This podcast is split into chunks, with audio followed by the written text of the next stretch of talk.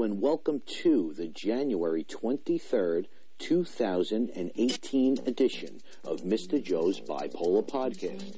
This is my neighborhood, this is my life, but this is our podcast journey. I want to welcome you to the highly anticipated edition of Suboxone 101. Welcome to Mr. Joe's Bipolar Podcast.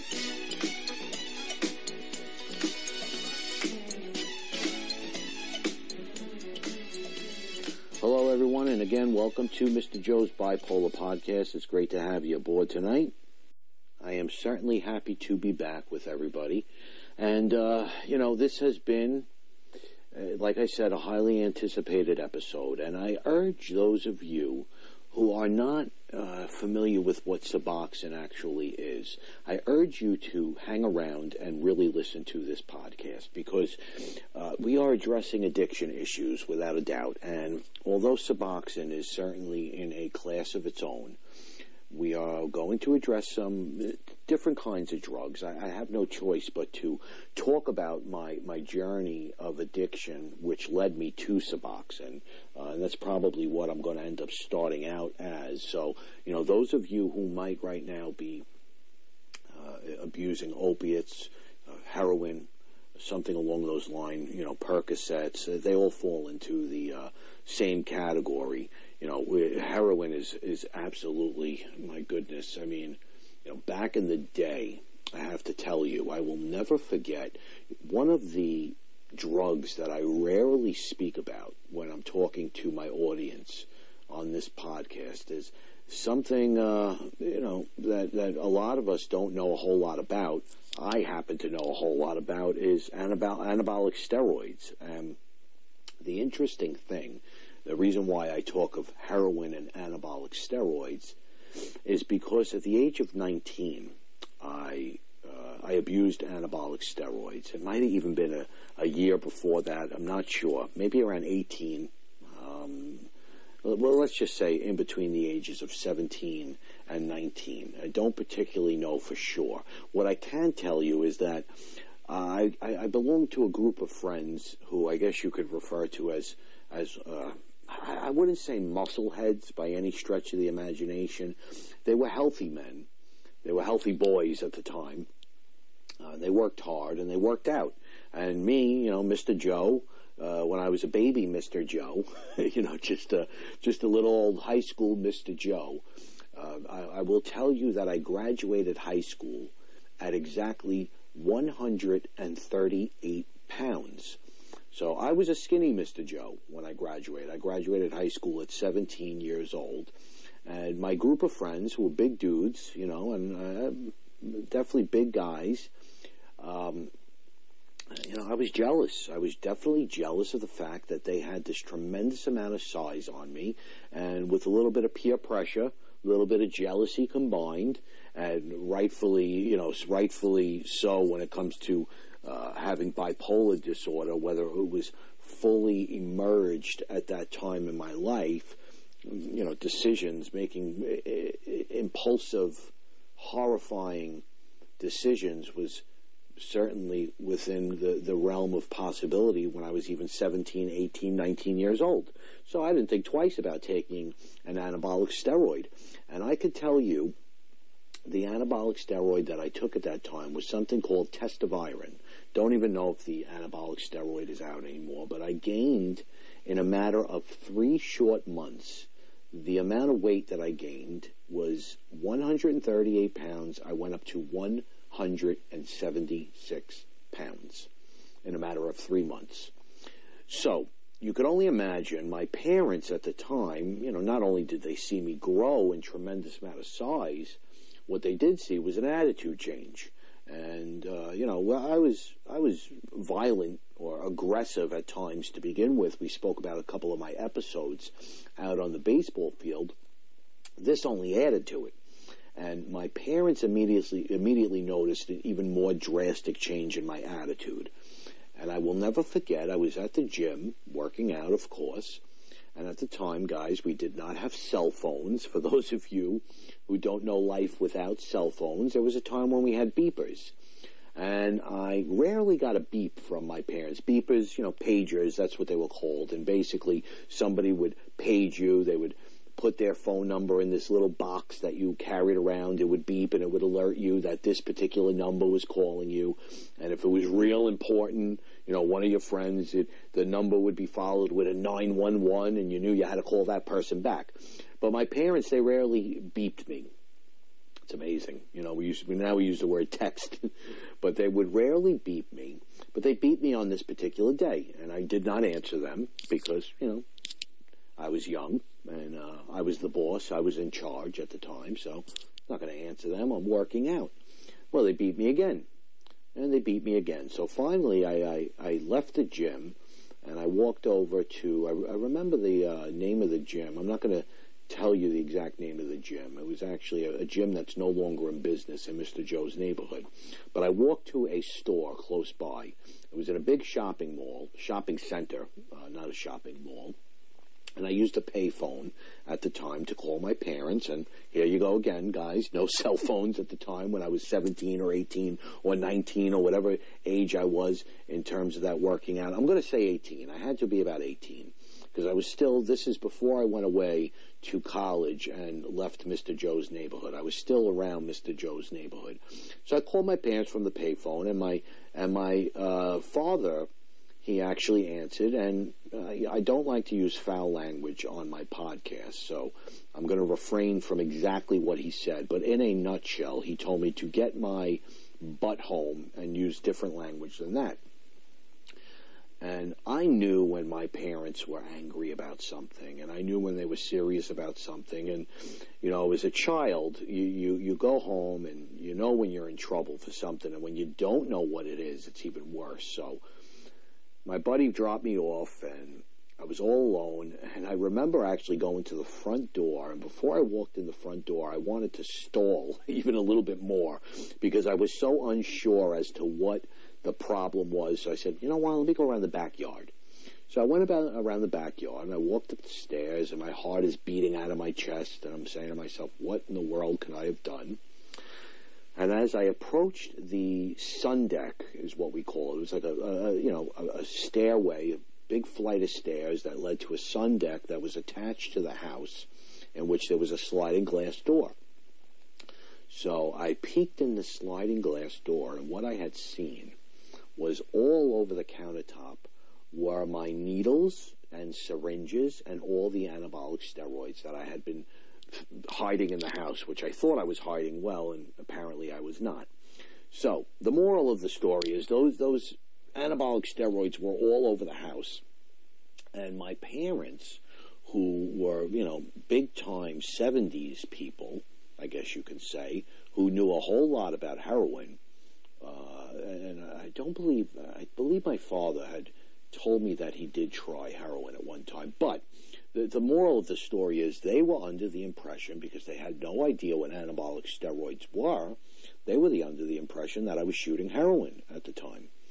And I don't know if it really uh, relaxed them to know that it was not heroin. I know I gave them some kind of a nonsense story of how I was jealous, and you know, and, and I sit here and I tell my audience that I really was. It was, it was peer pressure. It was my own stupidity. It was my own impulsiveness, and it was just idiotic thinking as as a young man who, um, you know, really didn't care too much about his life, obviously.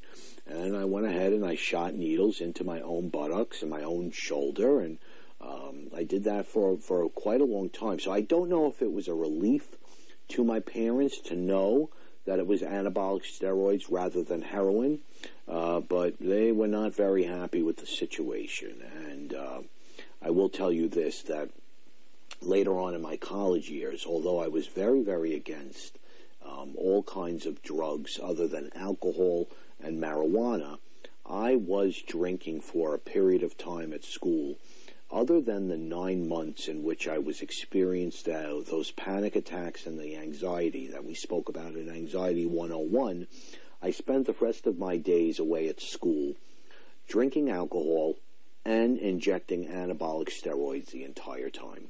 So, uh, Mr. Joe, who graduated at 138 pounds, actually got up to 240 pounds at one point in my life. And Um, I look like a complete moron, absolute complete idiot. You know, you, anybody who would look at me would know. You know, the the the you know when you're on anabolic steroids, everybody there's a puffiness to you. There's a bloatedness to you, especially when you're not eating right and you're drinking alcohol, and it's just a recipe for disaster. And I'm very, very fortunate that I'm still alive here today to even talk to you guys. So I'm grateful for that. Um, nevertheless, um, heroin is not something that I ever tried. That is actually one drug that I've never engaged in. But what I did engage in is uh, opiates. And I explained a little bit about how my buddy um, had, uh, I guess, convinced me into starting with Vicodins. And uh, shortly after, you know, I wanted to update you on my current mental state, and I'm not going to because I'm going to tell you right now I'm doing great. I, I, but before I continue, I just want to tell you I'm doing wonderful. I have increased, I've doubled my dosage of Lamictal uh, because it was the two week time frame. So I doubled my dosage, and I am absolutely feeling wonderful. So that's really good news. Got some issues going on with Sarah Lee, my 14 year old, but we're going to save that for next podcast. Back to my addiction issues. Uh, after the Vicodins, when I had become um, involved with opiates, it's it's amazing because um, you know I didn't know a whole lot about them, and what I can tell you is that uh, I, I guess I was what you refer to as somebody who enjoyed the process of snorting things. You know, t- uh, taking a pill and quote unquote swallowing it.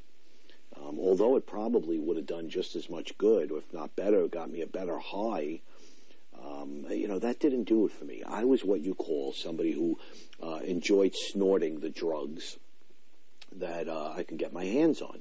Now, I had been clean and sober from the cocaine, and I moved on to the opiates. And um, from what I can remember, it was OxyContin.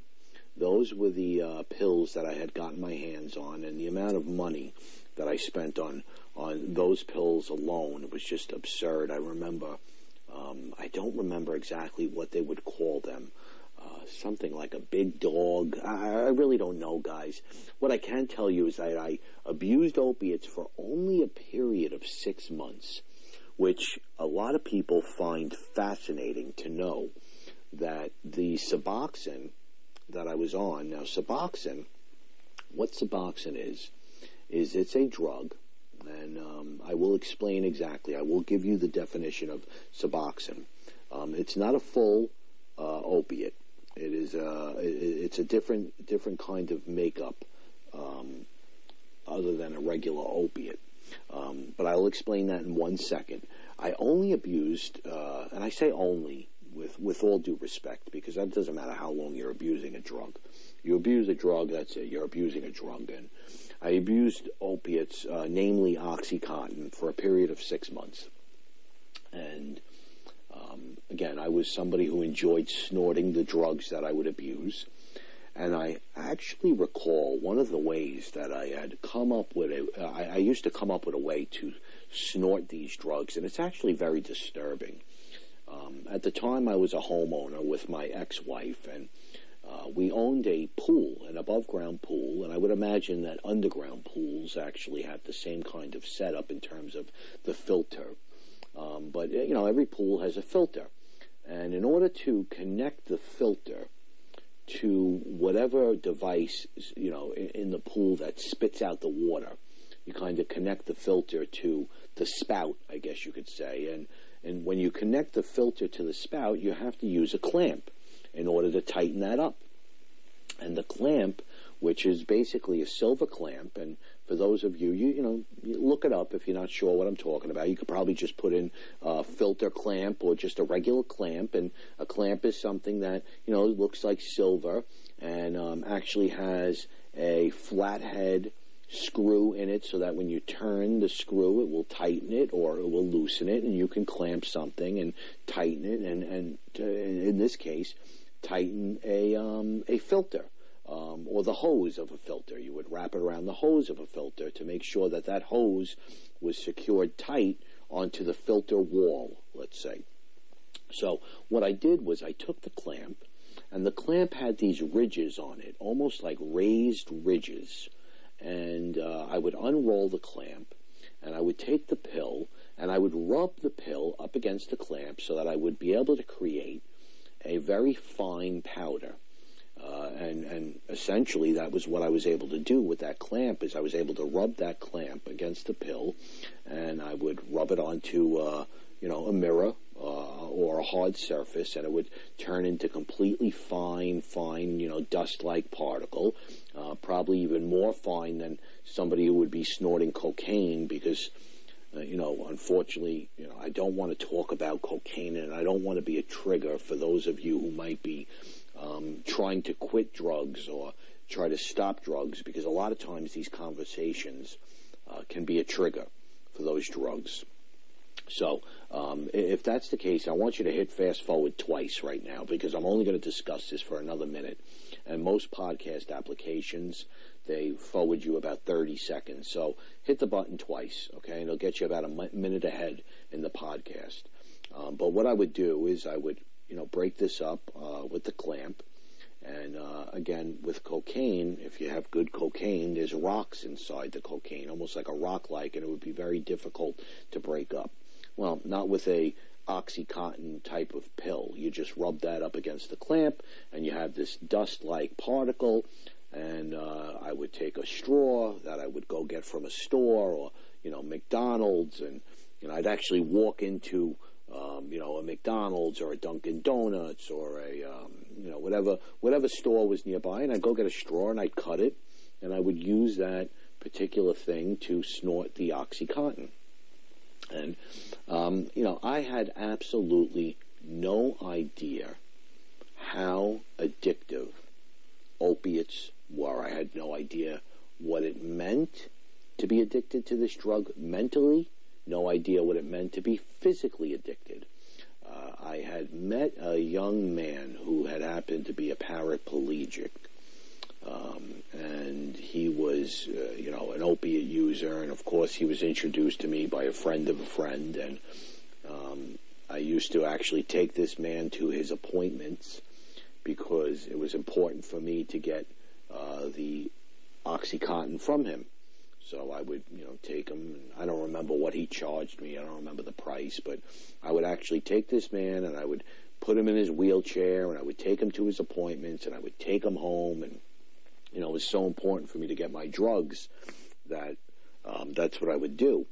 And I remember one time, before I knew anything about uh, opiates, probably about three months into my addiction, uh, I called this man up and I said, you know, are we going to your appointment today? And uh, he's told me he canceled. And at that time, I had been out of the OxyContin supply that he had previously given me. Well, my goodness, I had absolutely no idea what was in store for me. And um, for those of you who are unaware of the withdrawal symptoms that come along um, with opiates, uh, you know, my goodness, the withdrawal symptoms immediately kicked in, um, uh, you know, and, and, and they are p- pretty intense.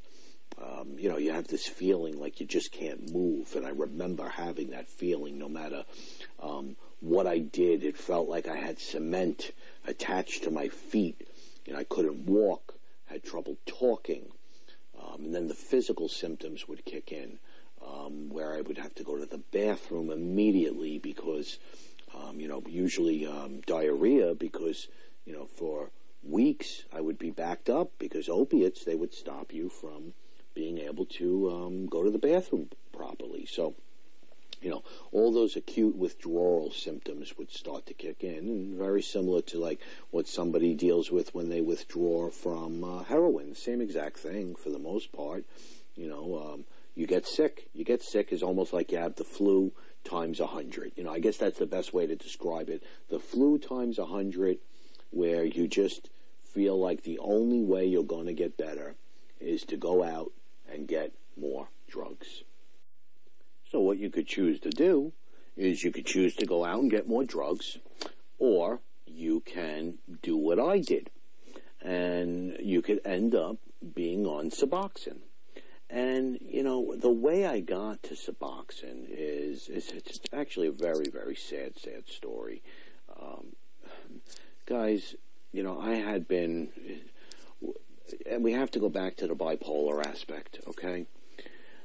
One of the things with bipolar disorder uh, that we, we talked a little bit about in Bipolar 101 is the fact that um, you know, many people with bipolar disorder they uh, they will engage in sexual relationships outside of their own marriage, um, outside of their own relationships.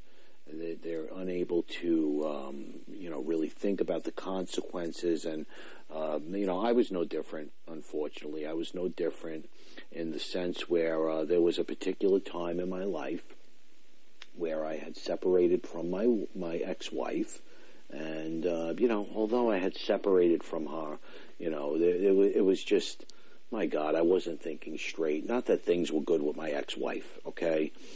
But it's amazing how I was so quick to find another woman immediately. Um, you know, I guess one day we had a fight, and then the next day I'm out and I'm finding another woman at work, and then two days later I'm out of the house, bags are packed, and I'm living with mom and dad, and bam, there you go. And now all of a sudden, I'm I'm in love with this new girl. Okay, so that's that's I, I don't want to concentrate too much on this, but imagine being like that, and on top of all this, you're also on medication for bipolar, which you're not taking regularly, and you're abusing OxyContin. And I will never forget, I spent the evening with this particular um, woman in a, in a different location other than my, my parents' home, which I had happened to be staying with. And I was using opiates. And again, it was amazing because I guess I still didn't know the real effects of what opiates or what stopping opiates would do to me. I just thought that, you know, like, yeah, you take a little bit here, you take a little bit there. You know, I never knew how much I was really doing and how much it was going to affect me. But what I do know is because I spent the evening with this woman, I decided to just not take opiates for that particular evening. So I probably used opiates until six o'clock. Um, and, and, and I remember that young woman meeting me at this hotel around 10 o'clock at night. And around seven or eight o'clock, I, I, was craving more opiates, and then the withdrawal started to kick in.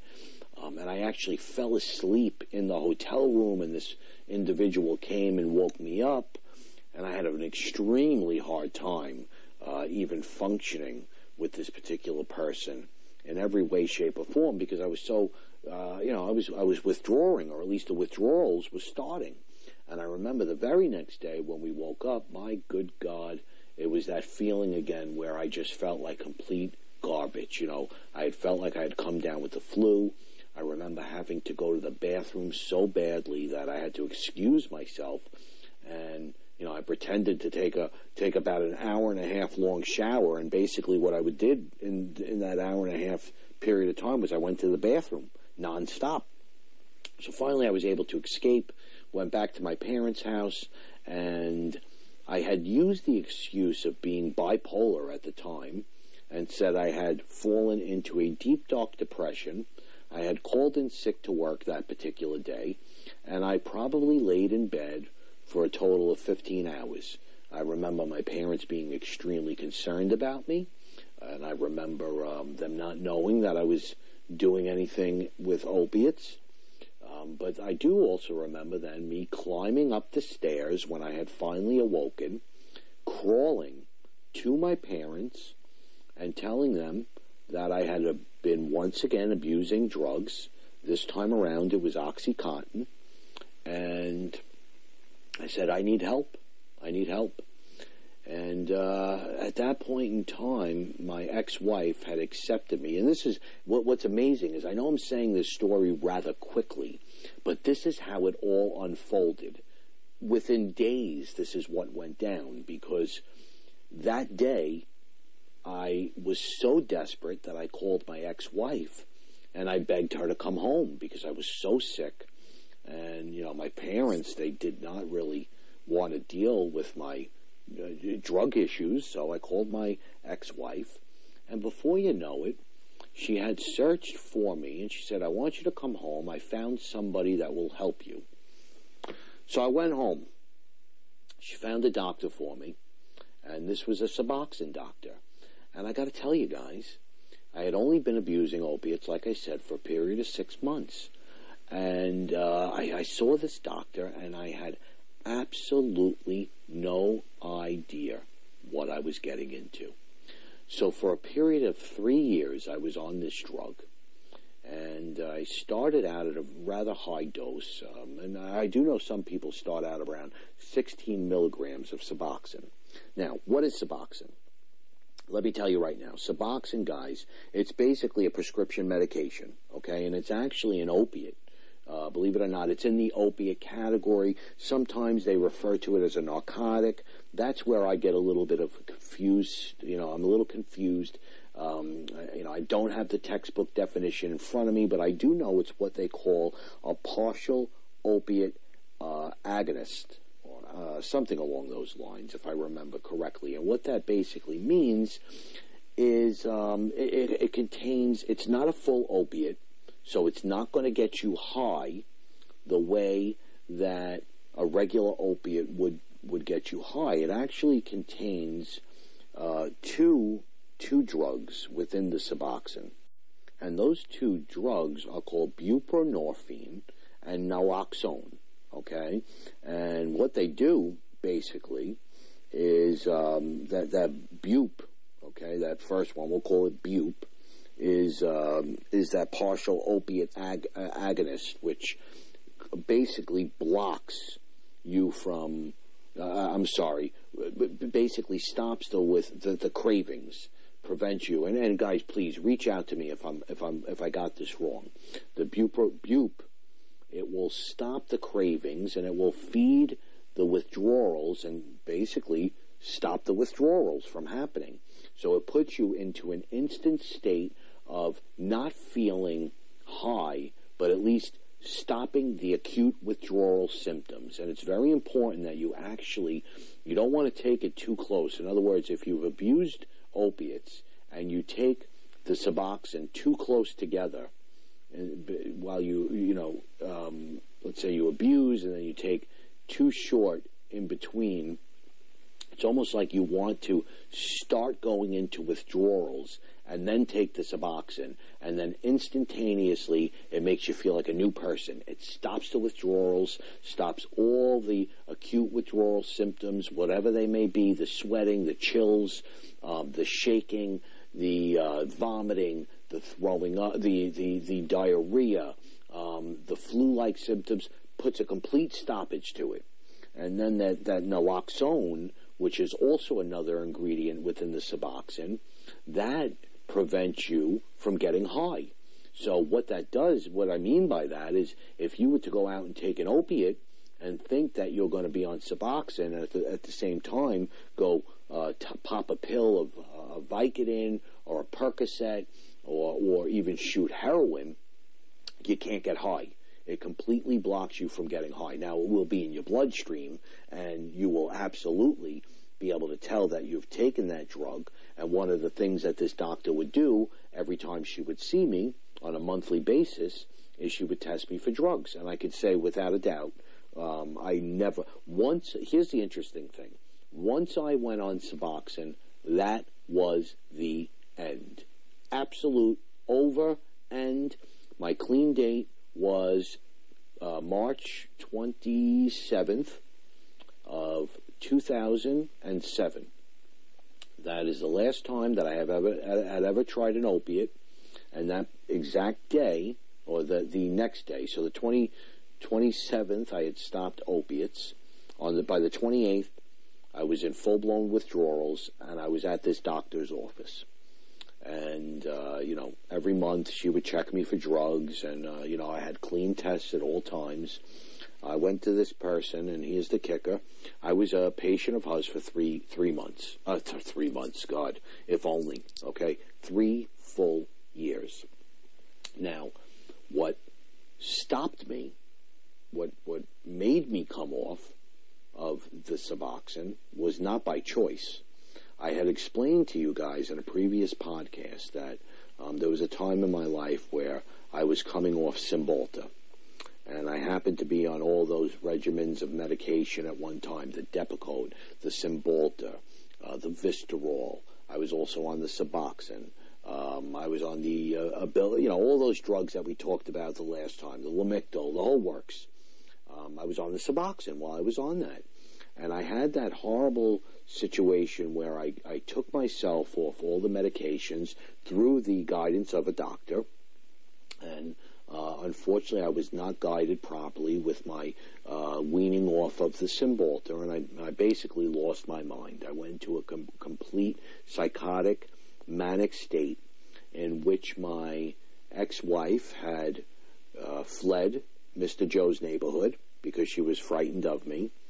And, you know, I never really got into the situation, guys, but I will tell you that what happened that particular time, and I hope you understand that there's a reason why I'm going all over the place here, is because I need you to lead, I need you to understand how I got there, how long I was on Suboxone, and, and why I came off. Um, it's very important I tell you this story. Uh, one of the things that had happened was when I came off the Cymbalta, my ex-wife had fled from Mr. Joe's neighborhood, and I remember, you know, last podcast I had said I didn't see my children for six months, and that was an error. Uh, what I meant by that is I unfortunately had supervised visits by Child Protective Services for a period of six months. That's when I was able to finally get my children back and no longer have to have those supervised visits. But that's what leads me to the reason why I got off Suboxone. Let me start by saying, though, when I came off the Cymbalta and my ex-wife fled from Mr. Joe's neighborhood, I was in a pretty wild state of mind for a while. Now, I had explained to you that my oldest son, Junior, he suffers from ulcerative colitis as well as Crohn's. And he was young at the time, and what I did discover is when my ex-wife had fled from Mr. Joe's neighborhood, she failed to take his medication along. And I remember calling her like a like a maniac. You didn't take his medicine. He's going to die. You know, a little bit dramatic, but he was on very, very important medication, and I knew that that medication, which was to be refrigerated, was still in the refrigerator, and we were now going on two, three, four, five, six days in which I had not seen my family, and I knew my son was not getting his medication. And that is deadly for somebody who suffers from those particular disorders and autoimmune diseases. So I particularly remember threatening my ex-wife because, again, bipolar disorder, you know, substance abuse, um, at the time, even though I wasn't taking any any drugs at all. I was clean, guys. I was on Suboxone. So remember, I had been clean for three years at this point, or close to it at least. Okay. Um, I, I threatened my ex-wife, and I said, "I'm going to call Child Protective Services on you. That's what I'm going to do. You're not taking care of our son." And there was, you know, a couple of reasons why I did that. I was hopeful that she'd bring my children back to me. Um, you know, I, I, was angry. I had all kinds of emotions, and I really didn't think too much of it. But what is amazing is through all of this, I was still able to function and go to work.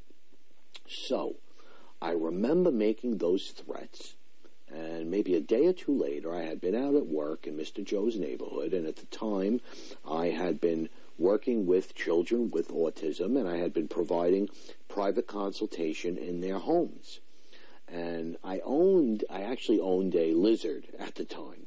I know this is a little all over the place, guys, but it, it's going to make sense.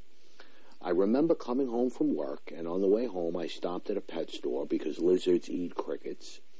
And I had picked up a bag of crickets, came into my house, I was very, very sad. You know, I came into an empty house, and although my ex-wife and I did not get along, there was never really a time when we did get along. I saw my beautiful children's faces every single day. Now, I'm not proud of some of the drugs that I did, um, you know, while my children were around. Um, very embarrassing. But uh, they were my kids, and, you know, whether I was high or whether I wasn't high, I was taking care of my children um, to the best of my ability, at least. And Um, you know, other than one particular time in which I actually went to go buy that lizard, ironically. I never actually thought about this, but the story I gave you guys, and I believe I gave it to you in either Cocaine 101 or Alcohol 101, when I had poor Sarah Lee in the back seat, and uh, I went to go purchase cocaine, she had a lizard. Well, I came in that particular night to feed the lizard, and I remember pouring the crickets into the cage, and just watching the lizard go about his business, eating the crickets, and all of a sudden I hear a knock on two police officers, or sheriffs actually, two sheriffs from Mr. Joe's neighborhood, and um, they, they, you know, they, they say, "Are you Joe?" And I say, "Yeah, Mr. Joe." And they walk in and they say, uh, "You're going to have to leave this house." And I said, "I have no idea what you're talking about. This is my home." They said, "Well, sorry, you're going to have to get in your car. You're going to have to leave." Now, at the time, what I failed to mention is I actually had um, before I, one of the things that I used to do when I would come home, and this was happened to be a late session that I was working, this consultative session. One of the first things I did was I take out my contact lenses, I get comfortable, um, and I remember that I had not been able to really find my glasses. I don't know why, but I'm blind as a bat. You know, Mr. Joe is blind as a bat. And, uh, you know, so in speaking to these sheriffs, I was, you know, blind as a bat in speaking to them, but they indicated to me that my ex-wife had um, gotten an order of protection against me. Um, and that order of protection was also filed by the state because two children were involved. And although she didn't press charges of any kind, any any criminal charges, she went to court and she got an order of protection. And I was asked to leave my home, and the, the children were taken over kind of by the state because, you know, that's just what happens with family court and I was told that I had to leave. And uh, I said, I don't know where you want me to go. So uh, I actually had a dog at the time, and I put a little Shih Tzu in a car with me, drove to my parents' house with no glasses, and uh, I, I, actually could not see. It was, very, very dangerous, and um, you know, uh, I, I, that's that's what I did. I ended up going to my parents' house, and you know, for the next couple of months, uh, six months to be exact, what ended up happening was we spent four of those six months very, very angry at my ex-wife. Um, you know, not really taking any kind of responsibility for my actions whatsoever, especially with two alcoholic parents who I would watch drink every single night. It was not the right environment for me at all. They were not supportive. They disliked my wife or ex-wife at the time anyway.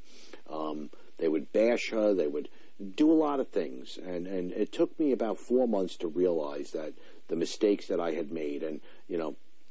I sit here and I say, there is a part of me that does believe that my ex-wife, because I had threatened CPS on her, she went ahead and made that um, order of protection call and, and kind of made sure she protected herself first. Whatever it is, it really doesn't matter. What I do know is what she ended up accomplishing was changing the course of my life in the sense where I had really hit rock bottom and I wanted to take care of myself. Now, here is where the interesting thing about Suboxone comes in. I had still been on the Suboxone. And I was on the Suboxone up until I ended up going back into the home with my ex-wife. So I could not take it anymore, guys. The end of my reign, so-called reign of living with my parents was such a nightmare.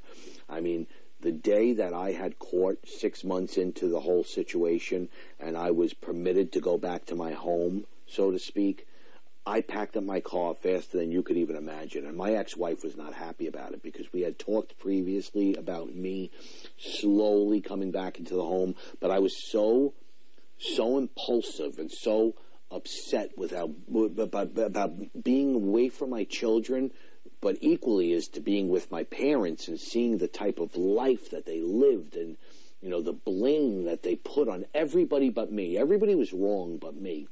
I, I, I, could not get out of there fast enough. So right out of court, um, when I had proved that, you know, and I had to go to counseling and, um, you know, it was group therapy and all that. They, they put me into a program and that program continued three months um, after I left my parents. So for a period of nine months, it continued all, together. Uh, but I could not get to my to my other, you know, my home fast enough.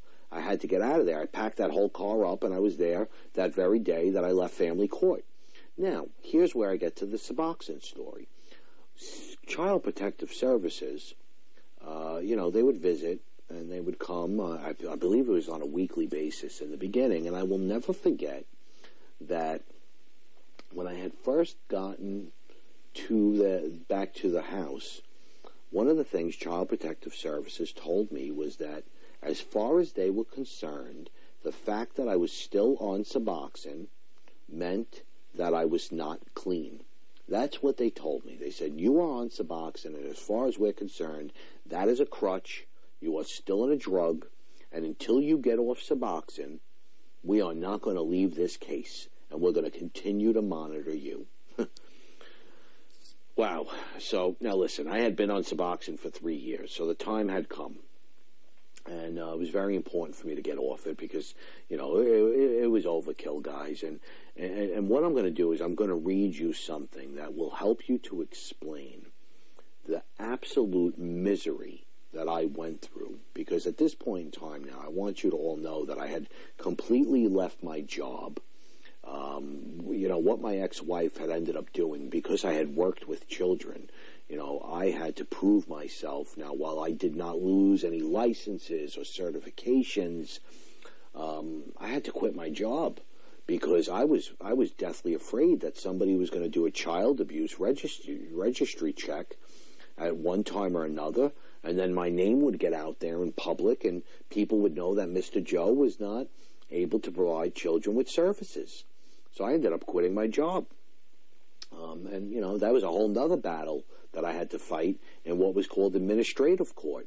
Um, and, you know, I came to find out when I went to administrative court that I actually could have been working all along, which was also something Child Protective Services had misled me to believe. They told me that if anybody checked my name, my name would come up in the registry. That was not true. You are innocent until proven guilty, not only in a court of law, but in an administrative court.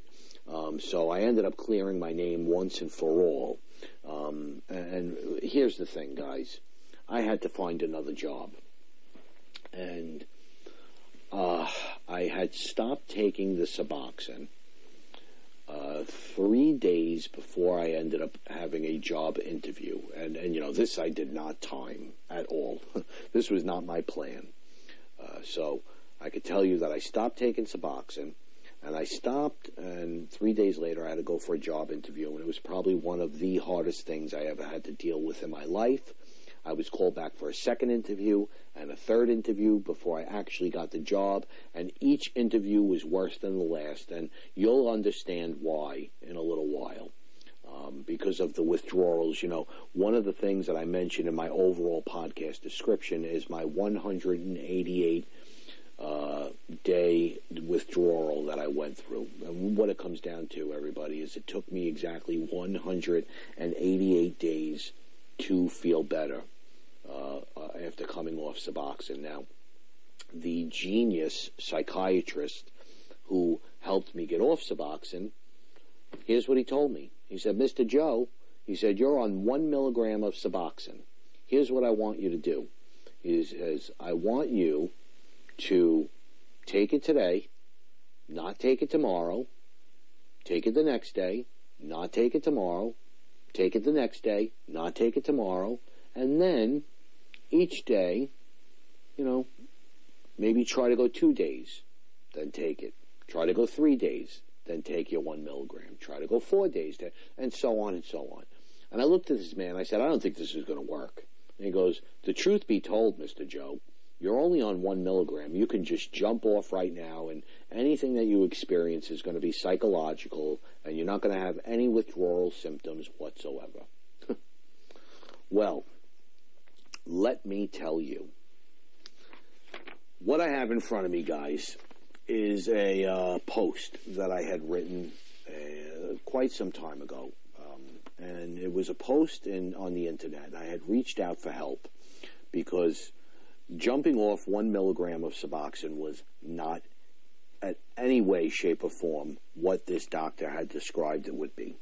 So I think it's going to be the best. The best way for me to go about this is to read this post that I had written, and uh, it, it, appears to me that uh, when I when I wrote this post, I was act- exactly 106 days off Suboxone at the time. Okay, so I wasn't at my 188. Remember, 188 is when I actually felt good. 188 days is when I felt good. Okay. So here we go. Bear with me, guys. I don't like reading on my podcast, but it's very important that I do. Excuse me. Well, here I finally am. 106 days off Suboxone, and I have finally found the strength to write. First off, I want to thank all of you, as this forum has gotten me through some of my roughest days. With many of you, I feel as if I know you personally. I have never found the strength to actually respond to anyone, as most of the times I was searching to figure out if I felt was what was normal. Never in my life did I think my journey would be so difficult.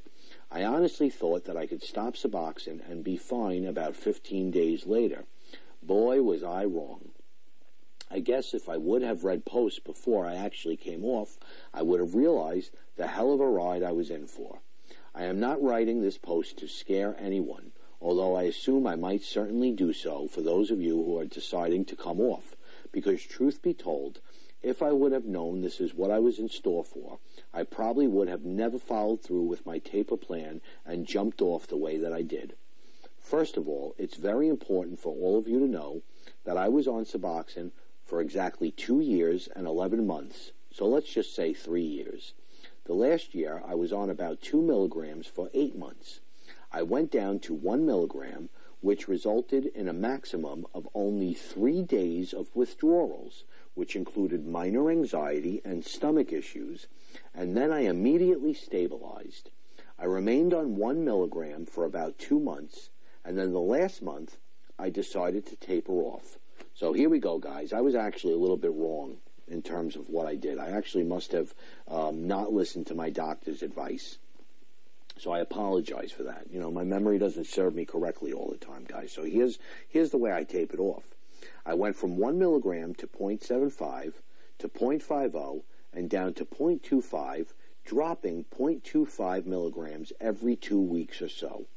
I believe I rushed the .50 to the .25 too quickly, as that was only about four days of the .50, and then I immediately went to the .25. And then from there, I jumped off at .25 milligrams, only after about four days of being on the .25.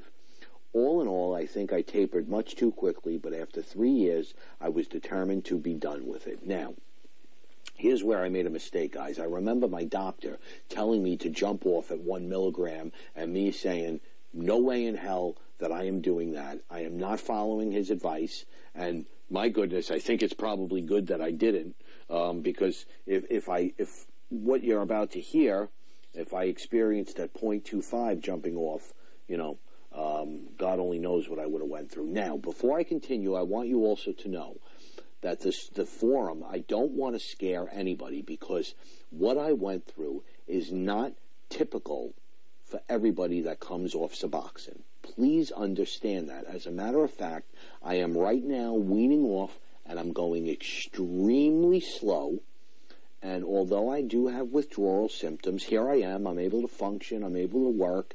And I am not going through anything like I went through last time. I mean, and I'm talking guys right now. I went from a milligram, one milligram to 0.75. I'm on a little less than, and that was about a month where I slowly tapered off. I'm probably a little bit lower than 0.75 now.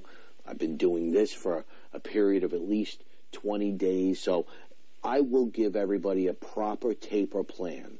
Don't worry about that. We will do that at another period in time um, in, in terms of uh, coming off Suboxone and what works for me. So anyway, let me continue. Another important thing to note, I was doing all of this while I was searching for a new job. I actually had my second interview of day six of no Suboxone, and to this day, I still don't know how I made it through. But I did, and I also got the job, and I work there as of today. I was also, and this is a joke. I mean, wait till you hear this, guys. I mean, this is where my brain was at the time. I mean, here I was, I thought I was normal. I was also misdiagnosed about five years ago with bipolar disorder. uh, wrong, I was not misdiagnosed. I was on and off all types of meds for years, and I came off my last med in August of 2011.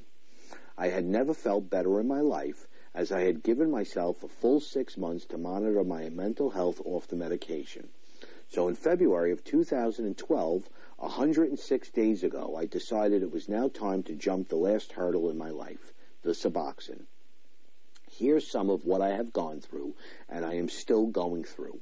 We all know about the basic acute stuff. Of course I had it. I can honestly, honestly say that I had diarrhea for 60 straight days. My stomach is still not right as I will go to the bathroom many times in the morning only to be able to bind myself once I eat a banana.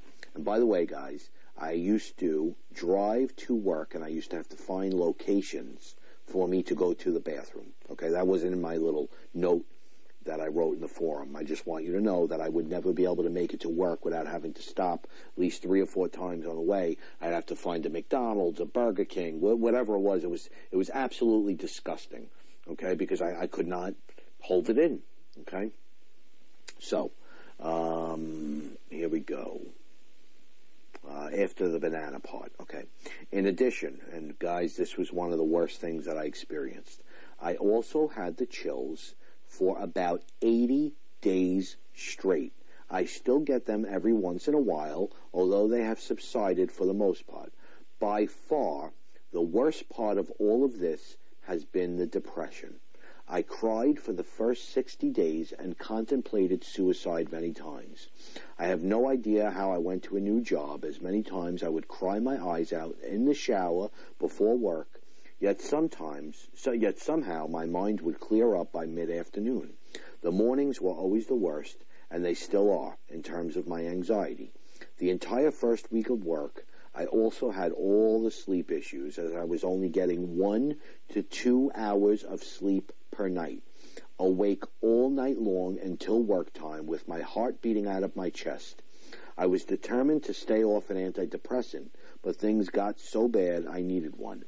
I have now been on Wellbutrin for 61 days, and I no longer have the dreaded depression. So, Wellbutrin saved me there, guys. Once I started the Wellbutrin, it took about two weeks and, and the depression lifted. Don't get me wrong, I am nowhere near myself, but I am also not crying, and I no longer want to die. In addition, the Wellbutrin helped me quit smoking. Two months now with no cigarettes, and it has given me the desire to push through all of this and know that one day these PAWS, post-acute withdrawal symptom, will be over. I guess my question is, will this ever end? I always thought going to the gym and lifting weights would make things better, better, but I have tracked all my workouts, and thus far, I have tried lifting weights on three separate occasions, and all three times I was severely depressed for about one to do, two days afterwards. Very strange, right, guys? I actually felt the chemicals in my brain drop to a lower level, not sure if anybody can relate to that. I thought the anxiety was a thing of the past, but it has reared its ugly head again for the past three days, and I can't seem to shake it. I have this feeling as if I am nervous about everything. A lot of racing thoughts and moments where I feel as if I'm back to day 20 off Suboxone. I guess you could say I simply don't feel normal, and I'm afraid I never will. My sleep is still not the greatest, although I really should not complain, as I am out like a light no later than 11 o'clock, and, al- and although I wake up at 1 o'clock and 3 o'clock a.m. every day, I am able to go right back to sleep. By 5 or 6 o'clock a.m., the latest in the morning, I am wide awake, anxious beyond belief, with that impatient kind of feeling, almost kind of restless, and not sure what to do. Again, nowhere near where it used to be, as I used to shake like a leaf with depression and nervousness simply waiting at the bus stop with my beautiful children. Now, because I am not depressed along with it, I can handle the feeling, but I guess it really reminds me of what I once felt like, and it scares the living hell out of me. I know I am rambling and I sincerely apologize. I guess what I'm asking, does my life ever become normal again? Will I ever be able to wake up and not think about how I feel off Suboxone? Will I ever be able to stop counting days? 106 days, and I am simply not sure of myself, if that makes any sense. I am still confused, anxious, and chilly at times. Thanks to everyone who reads this. And I'm getting a little bit emotional, everybody, because it was really, really, really rough. And I have to tell you that um, that that continued. That kind of feeling continued. And um, on one on day 188, I can honestly say that I felt normal again. And so, what what do I have to tell you now? Somebody actually did respond, and the response that I got, he was such a great guy, and I, I there's a part of me that wishes I would have written and uh, typed out his response, also printed out his response, because the good news is this gentleman who wrote to me had been on the forum for many, many years, and he had told me that himself and one other person and myself, so three altogether, were the only three people he had known in about probably five to seven years of being in that forum that had ever experienced the withdrawal to the extent that I did. Guys, the depression was just, I mean, I used to cry, cry the entire drive to work. I would cry the minute I got out of my car, the minute from the walk from my car to the office. Uh, I would walk into the bathroom. I would pull myself together, and um, you know, other things that went along with it that I don't make mention. I mean, the confusion that I had, the inability to concentrate. You know, you feel like you're constantly, constantly in a fog. So, you know, it's just just unbelievable the way that I felt. Now, here we go. I actually printed out part two. Now, part two, what part two is, is my most recent post, which I found myself writing again. Because, guys, I came off Suboxone, and you would think 188 days it took this man to feel better. What in the world is he doing being back on Suboxone? So here you go. I cannot believe it's 2017 and I am back in the same exact position I once was. Hello all. As you can see from this post, I made it through the Suboxone withdrawal. In fact, I used to brag about how on day 188 I felt normal again. Well, here I am again, about two years and three months into a Suboxone habit once again. I have remained clean for several years after jumping off Suboxone back in 2012. However, illegal street drugs usage once again brought me back to the Suboxone use. Although I did not use, I was having horrible thoughts of using. About a month into my cocaine thoughts and storming every and storming and raiding every pill cabinet in America, I realized at 40 years old I cannot go down this road again. So, guys, it's important to know that I had never had a relapse, okay? But I did have my old stash of Suboxone. I am now remarried with a third child and happier than ever. However, I knew this vicious cycle of drug abuse, or the thoughts of drug abuse, had to end quickly. So I reached for my old, my old Suboxone prescription. While I have been clean since, I now find myself right back where I was. I worked so hard to come off everyone, so hard. So it's 2017, and here I am again, down to one milligram per day after weaning down from two milligrams per day. My withdrawals lasted only two days along the dreaded stomach and the chill, although the dreaded stomach and the chills are here. I am currently on one milligram and scared to death to do another thing right now. I plan on waiting it out to see if someone reads this post, as I definitely will need a ton of support again. I would like to make sure I'm posting in the right section. Um, thank you to everyone. I feel like a total failure and I'm embarrassed to be honest. Any feedback would be welcomed. However, you may want to read my original post for some background.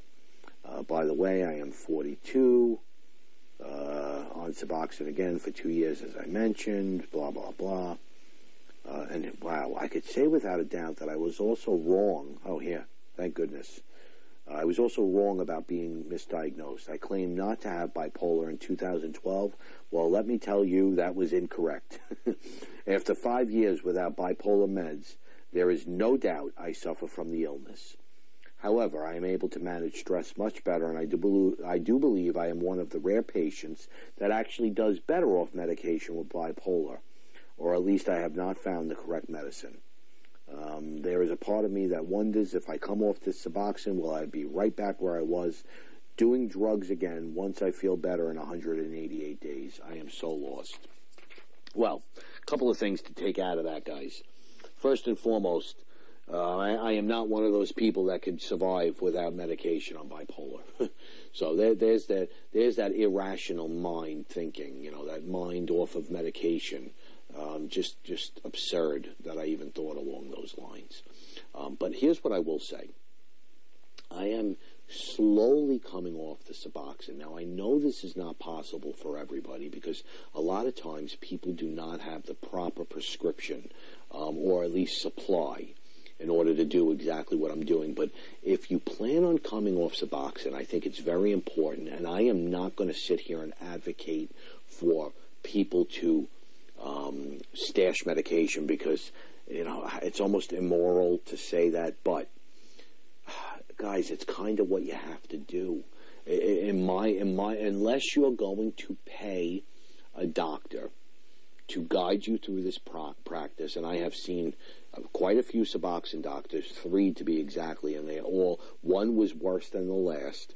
None of them were able to guide me appropriately. Actually, I've seen four Suboxone doctors, and one was more of a moron than the last. Um, you know, each one would tell me jump off at one, do this, do that. None of them gave me good advice. I'm going to tell you right now. None of them at all. Um, now they, they cost a lot of money.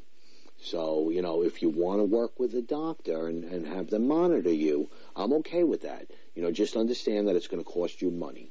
With me, guys, what I ended up doing was about three months before I had decided that I was going to quit or at least start cutting my dose, um, I, I, I cut my dose without telling my doctor, and I had told him that I was on a much higher dose than I was.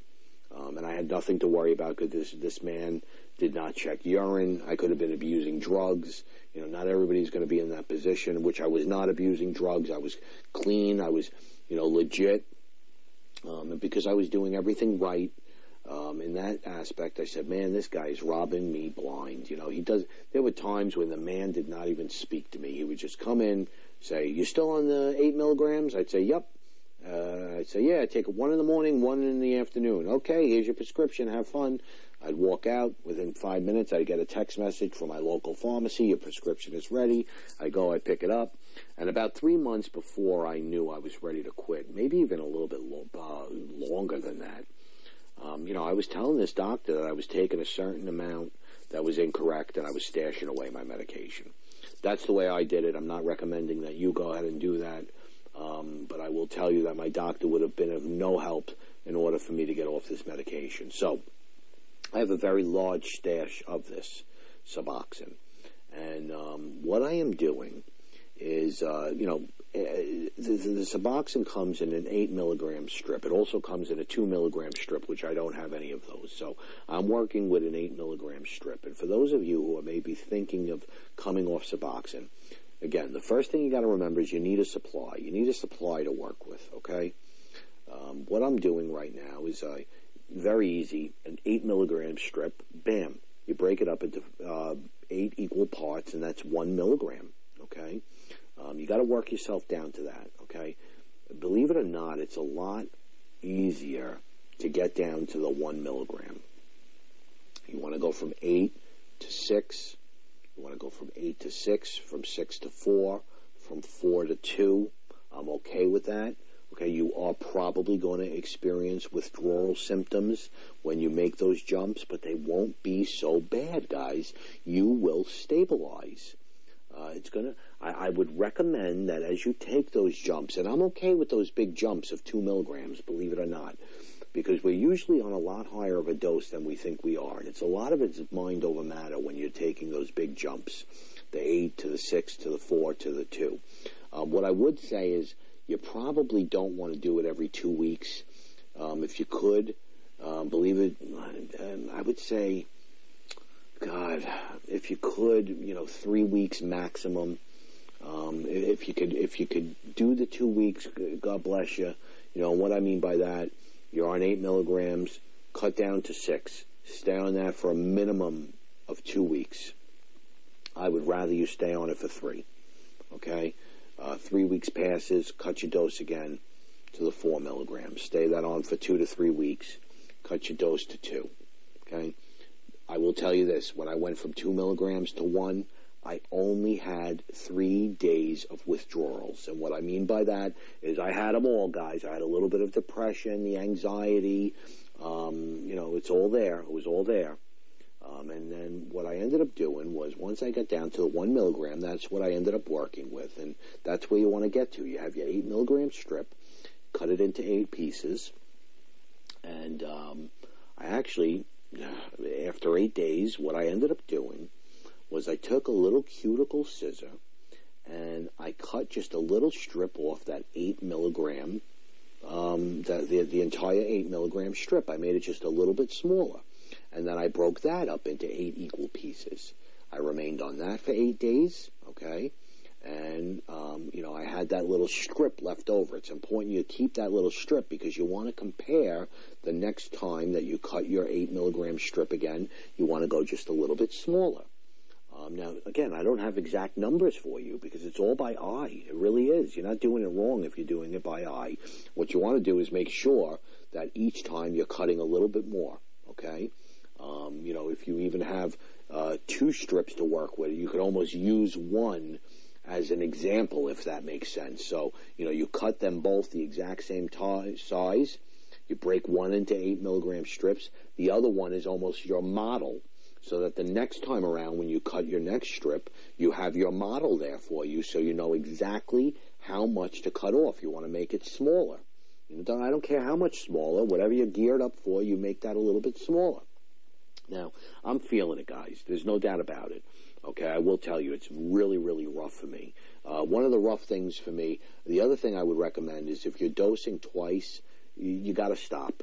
You got to stop dosing because to this day, I still feel um, I used to dose in the, you know, I would dose in the morning, and I still do. My eyes are bright-eyed, bushy-tailed.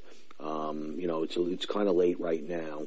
Um, I, I, will actually start going into withdrawals uh, right before bed. I'll start to yawn.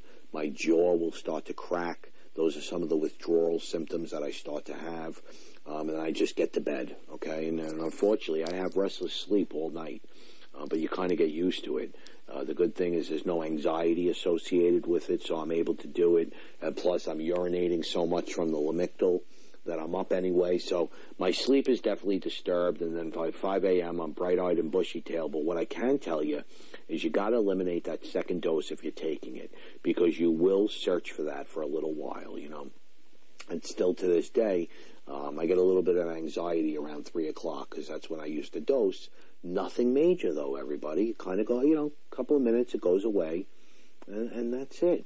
Um, so little by little, um, I will say that about every eight days, I will cut that strip off, that eight milligram strip, cut a little bit more each time. Now, this last time around, I um, I'm staying on the same dose for about 16 days, uh, and, and, and I did that. I chose to do that because I am I, I upped my Lamictal um, just recently, and it, would have been the exact time um, when I upped my Lamictal. I was due to actually cut a little bit more off that 8 milligram strip. I chose not to. I said, you know what, let me battle one thing at a time here. I never know how I'm going to react when I up my Lamictal.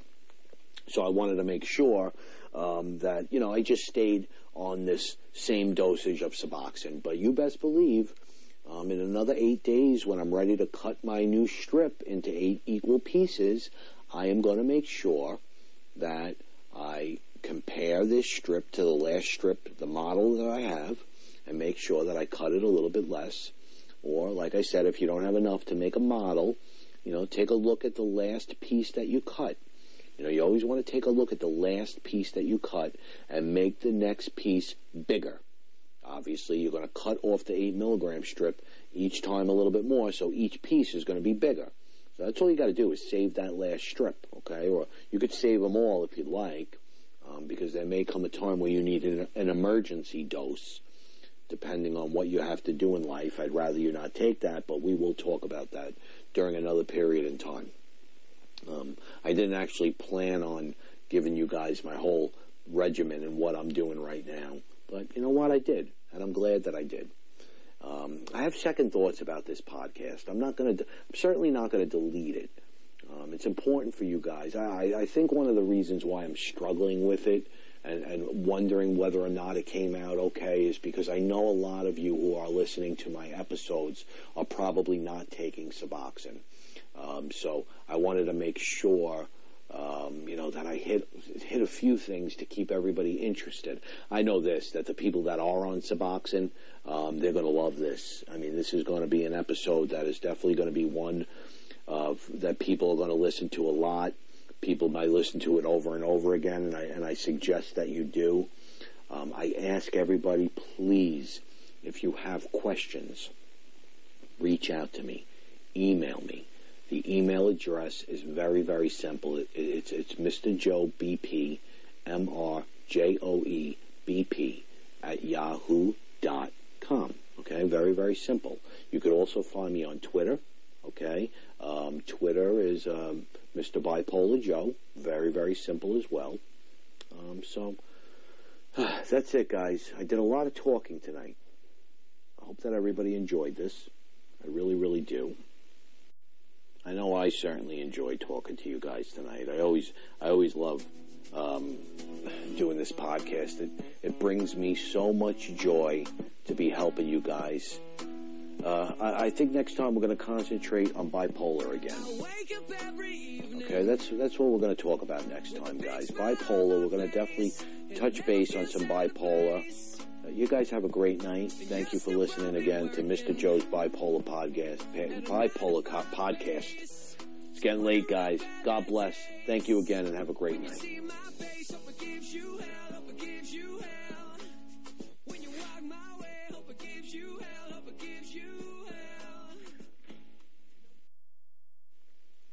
Hello and welcome to the January 16th, 2018 episode of Mr. Joe's Bipolar Podcast. This is my neighborhood, this is my life, but this is our podcast journey. Tonight on Mr. Joe's Bipolar Podcast, we're going to be speaking about borderline personality disorder. Welcome, everybody. Can't wait to talk.